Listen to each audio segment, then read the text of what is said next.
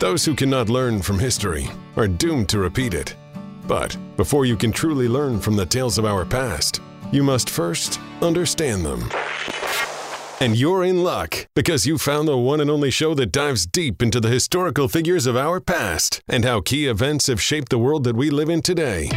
You're tuned to History Shouldn't Be a Mystery, right here on WRFH, Radio Free Hillsdale, 101.7 FM, with your host of today's show, Connor Bolanos.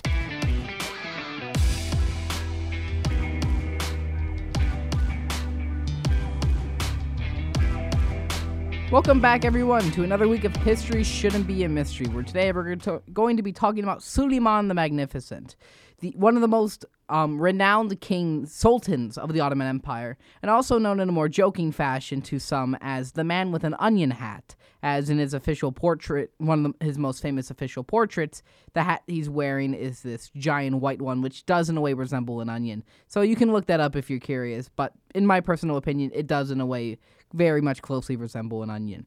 So let's really get to the heart of, I guess, why Suleiman was the Magnificent, why he was the last so called great king, great sultan of the Ottoman Empire, at least according to those who believed in the Ottoman decline thesis. So Suleiman was born in Trabzon along the east coast of the Black Sea to his father Selim I probably on the 6th of November, uh, 1494. The date's actually not known, but this is the one that most people can agree to. So we're going to roll with that as being his actual birthday. He was the son of, his mother was Hafsa Sultan, a convert to Islam of unknown origins who would die in 1534. At the age of seven, Suleiman was sent to study science, history, literature, theology, and military tactics in the schools of the Imperial Topkapi Palace in Constantinople. This is where many Turkish nobles at the time, and along with a number of janissaries, went in order to receive their education and their training. Um, and this was especially important for the Ottoman sultans, especially the military training, as for many Ottoman sultans, much of their reign has been defined by their military campaigns, and Suleiman is no exception to that rule. As a young man, Suleiman was well educated. He made a lot of friends, and he was seen to, and these many of these friends would come to be his trust most trusted advisors. However, a number of them would actually come to be executed by Suleiman under his orders after they were possibly revealed to be traitors and whatnot. But that's the way that you know most things honestly worked for kings and courts and retinues and news and whatnot back in the day. There was a lot of that kind of scheming and intrigue, especially in the Ottoman Empire. And from the age of 17, he was also appointed as governor of the first Caliph, Theodosia, then Magnesia, with a brief tenure at Edirne.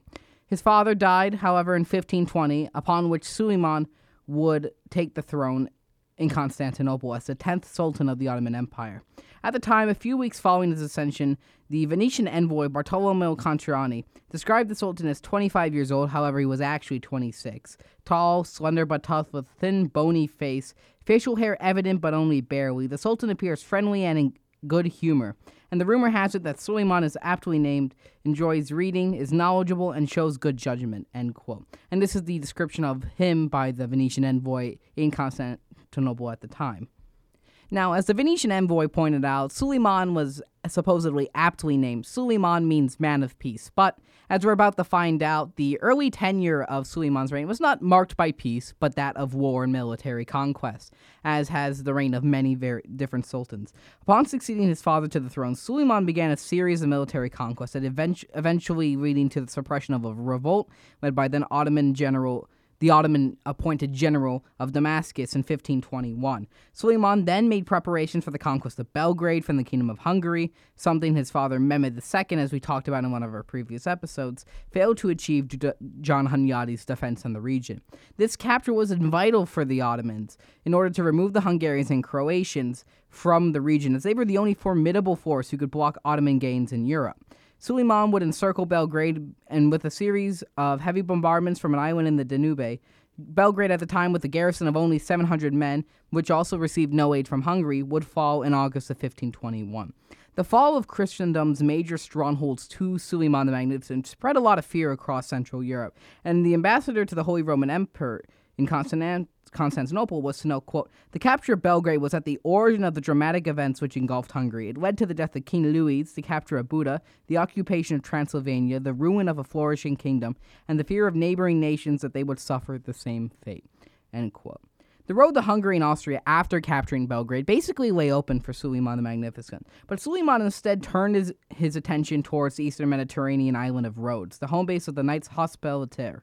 In the summer of 1522, taking advantage of a large navy inherited from his father, Suleiman dispatched an armada of roughly 400 ships towards Rhodes, while personally leading an army of 180,000 across Asia Minor to a point opposite the island itself. Here, Suleiman would establish the Marmaris Castle that served as a base for the Ottoman Navy in the years to come. Following a five month siege, Rhodes would finally capitulate, but Suleiman would allow the Knights of Rhodes to depart. The conquest of the island cost the Ottomans 50 to 60,000 dead from battle and sickness, but the, some Christian claims went as high as 64,000 Ottoman battle death and 50,000 deceased death, which is possibly more likely given that usually the parties who initially report the results, especially in these days, are a bit more um, partial to themselves and give themselves less casualties to make it seem like more of a decisive victory. But at the same time, these were the Knights Hospitaller, and being adamantly anti-Ottoman, it's possible that they simply made up the lie themselves in order to, you know, appear as they gave a more valiant defense or whatnot. But regardless of whatever side actually has the correct information, it costs a lot of lives nonetheless to siege down this small but strategically important island. As relations between Hungary and the Ottoman Empire continued to deteriorate following the fall of Belgrade, Suleiman would resume his campaign in Central Europe on the 29th of August, 1526, where he defeated Louis II of Hungary at the Battle of Mohacs. In its wake, Hungarian resistance pretty much all but collapsed, and the Ottoman Empire became the preeminent power in Central Europe. Upon encountering the lifeless body of King Louis, who died in battle, Suleiman is said to have lamented, quote, I came indeed in arms against him, but it was not my wish that he should have thus cut off before he scarcely tasted the sweets of life and royalty. While Suleiman was also campaigning in Hungary, Turkmen tribes in central Anatolia revolted under the leadership of Kalender Celebi. Due to the Hungarian defeat and the death of King Louis II, some Hungarian nobles proposed that Ferdinand, the ruler of Austria and tied to Louis II's family by marriage, become king of Hungary and in doing so join against the Ottoman Empire in their defense. And this was cited using previous agreements that the Habsburgs would take the Hungarian throne if Louis was to die without heirs. However, other nobles turned to the nobleman Ion Zápolya, who was being supported by Suleiman at the time. Under Charles V and his brother Ferdinand I, the Habsburgs would reoccupy Buda and take possession of Hungary. Reacting in 1529, Suleiman in turn would march through the valley of the Danube and regain control of Buda in the following autumn, where his forces would then lay siege to Vienna. This was to be probably one of the Ottoman Empire's most ambitious expeditions, and really the centerpiece and main showing of its drive to really expand into the West. With a reinforced garrison of 16,000 men, however, the Austrians inflicted the first defeat on Suleiman, sowing the seeds of a bitter Ottoman Habsburg rivalry that would last until the 20th century. His second attempt to conquer Vienna in 1532 would also fail, as Ottoman forces were delayed by the siege of Gunz and failed to reach Vienna. In both cases, the Ottoman army was plagued by bad weather, forcing them to leave behind essential siege equipment, and was hobbled by overstretched supply lines, given how far these cities were from the main Ottoman supply points in Anatolia and the Balkans. By 1540s, a renewal of the conflict in Hungary presented Suleiman with the opportunity to avenge the defeat suffered at Vienna. In 1541, the Habsburgs attempted to lay siege to Buda but were repulsed, and more Habsburg fortresses were captured by the Ottomans in two campaigns in 1541 and 1544. Ferdinand and Charles were forced to eventually conclude a humiliating five year treaty with Suleiman, in which Ferdinand renounced his claim to the Kingdom of Hungary and was forced to pay a fixed yearly sum to the Sultan for the Hungarian lands he continued to control. Of more symbolic importance, the treaty transferred King, tra- referred to King Charles V not as emperor, but as the King of Spain, leading Suleiman to identify himself as the true Caesar, something which the Ottomans have been trying to do since, as we saw in Mehmed II, where he captured Constantinople and in doing so tried to style himself as the Third Rome. For anyone just tuning in, you're listening to History Shouldn't Be a Mystery with your host, Connor Bolanos, the show where we dive deep into the historical figures of our past to better understand our present. For all of you just tuning back in, welcome back to History Shouldn't Be a Mystery. We just got talking about Suleiman the Magnificent's military campaigns in Europe, and now we're about to get into his military campaigns in in the Middle East. So as Suleiman was stabilizing his European fronts, he now had time to turn his attention to the ever-present threat posed by the Shia Safavid dynasty of Persia. Two events in particular were to pr- precipitate a recurrence of tensions between the two. First, Shah Tahmasp had the ba- Baghdad governor loyal to Suleiman killed and replaced with an adherent of the Shah. And second, the governor of Bitlis had defected and sworn allegiance to the Safavids. As a result, in 1533, Suleiman would order his Grand Vizier, Pargali Ibrahim Pasha, to lead an army into Eastern Asia Minor, where he retook Bitlis and occupied Tabriz without much resistance from the Persians. Having joined Ibrahim in 1534, Suleiman himself made a push towards Persia, only to find the Shah sacrificing territory instead of fighting facing a pitched battle, resorting instead to a more guerrilla warfare tactic of harassment of, of the Ottoman army as it proceeded along the harsh interior, something which the Ottoman, Empire, Ottoman army had shown to be vulnerable to, as this was mainly a tactic used uh, uh, by the Eastern European powers against them, primarily with Skanderbeg. In the following year, Suleiman made a grand entrance in the Baghdad, where he greatly enhanced his prestige by restoring the tomb of Abu Hanifa, the founder of the Hanifa school of Islamic law, to which the Ottomans at the time adhered. Attempting to defeat the Shah once and for all, Suleiman embarked upon a second campaign in 1548 to 1549. In the previous attempt, Tasha attempt, avoided, attempted to avoid confrontation with the Ottoman army, and instead chose to retreat, using more scorched earth tactics in the process and exposing the Ottoman army to the harsh winter of the Caucasus. This would force Suleiman to abandon the campaign, but with the Ottomans gaining temporary gains in Tabriz and the Urmia region, a lasting presence in the province of Van, and control of the western half of Azerbaijan and some forts in Georgia. In 1533, Suleiman would begin his third and final campaign against the Shah. Having initially lost territories in Erzurum to the Shah's son, Suleiman retaliated by capturing Erzurum, crossing the upper Euphrates and laying waste to parts of Persia. The Shah's army continued again the strategy of avoiding the Ottomans, leading to a stalemate from which neither army made any significant gain. In 1544, a settlement between the two parties was signed, in which Suleiman would conclude his campaign. Part of the treaty included and confirmed the return of Tabriz, but secured Baghdad and the lower Mesopotamia, the mouths of the rivers Euphrates and Tigris, as well as parts of the Persian Gulf for the Ottoman Empire. Next, Suleiman would find himself doing something that you, the Ottoman Empire really hadn't done before. Find itself in conflicts engaged overseas, primarily in the Indian Ocean.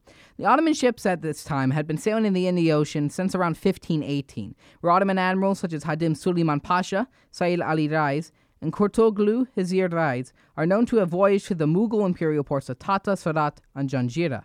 The Mughal emperor Akbar the Great is known to have exchanged at least six documents with Suleiman the Magnificent, magnificent, showing that ties were established and the Ottomans were actually able to exert in some capacity diplomatic presences overseas. And Suleiman led several naval campaigns against the Portuguese during this time in an attempt to remove them and reestablish trade with the Mughal Empire, as the Portuguese at this time held numerous ports throughout the Arabian Peninsula, Eastern Africa, and even India itself, which really gave them a monopoly on trade that Suleiman attempted to usurp. In order to seize this trade, Aden in Yemen was captured by the Ottomans in 1538 in order to provide the Ottomans for a base for raids against Portuguese possessions on the western coast of the Mughal Empire. Sailing on from here, the Ottomans failed against the Portuguese, however, at the siege of Diu in 1538, but then returned to Aden where they fortified the city. From this base, Suleiman Pasha managed to take control of the whole country of Yemen, also taking Sana'a. With its strong control of the Red Sea, Suleiman managed to dispute control of the trade routes to the Portuguese and maintain a significant level of trade with the Mughal Empire throughout the 16th century. From 1526 till roughly 1543, Suleiman stationed over 900 Turkish soldiers to fight alongside the Somali Adal Sultanate during the conquest of Abyssinia. After the First Ajuran Portuguese War, the Ottoman Empire would in 1539 absorb the weakened Adal Sultanate into its own domain. This expansion fa- fathered Ottoman rule in Somalia and the Horn of Africa, and it also increased its influence in the Indian Ocean to compete with the Portuguese Empire, who had its close ally in the Ajuran Empire. In 1564, Suleiman received an embassy from Aceh requesting Ottoman support against the Portuguese. As a result, the Ottomans would oblige and launch an expedition in order to save them, and was able to provide extensive military support to the Achaemenid. The discovery of several new maritime trade routes as well by the European states allowed them to avoid the Ottoman trade monopoly that Suleiman had established. The Portuguese discovered the Cape of Good Hope in 1488 and initiated a series of Ottoman Portuguese naval wars in the ocean throughout the 16th century. The Ajuran Sultan had allied with the Ottomans and defied the Portuguese economic monopoly in the Indian Ocean by employing a new coinage which followed the Ottoman pattern, thus proclaiming an attitude of economic dependence in regards to the Portuguese. Thus, continuing the trade war that would continue to persist on for a decent amount of time between the Ottomans and the Portuguese. Having consolidated not only the Indian Ocean but various portions of Europe and the Middle East, he would turn his eyes to the Mediterranean and North Africa. Having consolidated these lands, Suleiman was greeted with news that the fortress of Cardona and Morea had been lost to Charles V's admiral, Andrea Doria, during his conflict with the Austrians. The presence of the Spanish in the eastern Mediterranean concerned Suleiman, who saw it as an early indication of Charles V's intention to rival Ottoman dominance in the region. Recognizing the need to reassert naval preeminence in the Mediterranean, Suleiman appointed an exceptional Ottoman naval commander in the form of Khair ad-Din, known to the Europeans as Barbarossa. Once appointed the admiral in chief of the Ottoman navy, Barbarossa was charged with rebuilding the Ottoman fleet, which and, and he did so to an extent that the Ottoman navy equaled the number of those of all other Mediterranean countries combined. In 1535, Charles V led a Holy League of 27,000 soldiers to victory against the Ottomans of Tunis, which, together with his war against Venice the following year, led Suleiman to accept proposals from Francis I of France to actually form an alliance against Charles V. Huge Muslim territories, as a, as a result of this and his war, were annexed by him in North Africa. The Barbary states of Tripolitania, Tunisia, and Algeria became autonomous provinces of the empire serving as the leading edge of Suleiman's conflict with Charles V, whose attempt to drive out the Turks failed in 1541, and piracy carried on thereafter by the Barbary states of North Africa, and can be seen in the context of various wars against Spain. It was this Barbary trade that was really also responsible and was the main force that hassled and harassed European trade. And it would even be the same justification that was used over a century later by the French when they invaded Algeria, under which they cited that the Beylik of Algeria was responsible partly for uh, various raids with the Barbary pirates against French shipping. To further assert his dominance, Suleiman would go on to invade Malta in 1565, and many feared that this would end up to be another Rhodes situation. However, due to Spanish reinforcements, Malta, while many Malta of Malta's cities were destroyed and half the knights of the island were killed in battle, the relief force from the Spanish were able to cause 10,000 casualties to the Ottomans and pull out a victory for the Maltese people. Through these various conflicts, Suleiman was able, in a sense, to gain more control of the Mediterranean. He never defeated decisively any naval fleet belonging to the other powers, but through the conquest of much of North Africa and the Barbary pirates, he was really able to hassle Western trade and also establish a relatively firm presence with a lot of friendly ports from which his own fleet could extend their range and resupply, while the Western powers weren't really able to do that given the lack of friendly ports to them, and the ports they had to use belonged to other nations of whom they had to negotiate with access to those ports. If you're not reading and learning history, then you're doomed to repeat it. For all of you just tuning in, you're listening to History Shouldn't Be a Mystery with your host, Connor Bolanos. Welcome back for all of you just tuning in to History Shouldn't Be a Mystery. We just got done talking about all of the military campaigns of Suleiman, and now we're going to get into his legal and political reforms. So while Suleiman is known to many as the Magnific- Magnificent, he was also known as Suleiman the Lawgiver to his own Ottoman subjects. The overriding law of the empire at the time was Sharia, or sacred law, which was the divine law of Islam and was outside of the Sultan's power to change. Yet an area of distinct law known as the Kanuns was dependent on Suleiman's will alone, covering areas such as criminal law, land tenure, and taxation. He collected all of the judgments that had been issued by the nine Ottoman sultans who preceded him, and after eliminating duplications and choosing between contradictory statements, he issued a single legal code, all the while being careful not to violate the basic laws of Islam. It was within this framework that Suleiman, supported by Grand Mufti Ebussuud, sought to re- reform the legislation to adapt to a rapidly changing empire. When the Kanun laws attained their final form, the code of laws became known as the Kanun-i Osmani, or the Ottoman laws, and Suleiman's legal code would last more than 300 years in the Ottoman Empire. Suleiman gave particular attention to the plight of Rayas, Christian subjects who worked the land of the Sipahis. His Kanun Raya, or the Code of the Rayas, reformed the law governing levies and taxes to be paid by the Rayas, raising their status above serfdom to the extent that Christian serfs would migrate to Turkish territories to benefit from the reforms. The Sultan also played a role in protecting Jewish subjects of the empire for centuries to come. In late 1553 to 54, on the suggestion of his favorite doctor and dentist, the Spanish Jew Moses Hamon, the Sultan issued a firman formally denouncing blood libels against Jewish against the Jews. Furthermore, Suleiman enacted new criminal and police legislation, prescribing a set of fines for specific offenses, as well as reducing the instances requiring death or mutilation. In the area of taxation, taxes were levied on various goods and produce, including animals, mines, profits of trade, and even import export duties. Education was another area for the Sultan that he really focused on. Schools attached to mosques and funded by religious foundations provided a largely free education to Muslim boys in advance of the, in advance of the Christian countries of the time. In Constantinople, Suleiman increased the number of mektebs to 14, teaching boys to read and write as well as the principles of Islam. Young men wishing further education could proceed to one of the eight medreses, whose studies included grammar, metaphysics, philosophy, astronomy, and astrology. Higher madrasas provided education that were near university status and whose graduates would come on to become teachers. Educational centers were often one of the many buildings surrounding the courtyards of mosques, others being that of libraries, baths, soup kitchens, residence hospitals, and all to the benefit of the public. So, through the creation of this law code and through the expansion of education, Suleiman was really able to lift up, in a sense, the literacy levels of his people and was really able, in a way, to help develop the Ottoman Empire as a whole. Suleiman himself was also a large patron of the arts, himself actually being a poet under the name Takalis. A number of Suleiman's verses have become well-known Turkish proverbs, such as the such as the uh, verse "Everyone aims at the same meaning, but many are the are the versions of the story. And his most famous verse is probably The people think of wealth and power as the greatest fate, but in this world a spell of health is the best state. What men call sovereignty is a worldly strife and constant war. Worship of God is the highest throne and the happiest of all estates.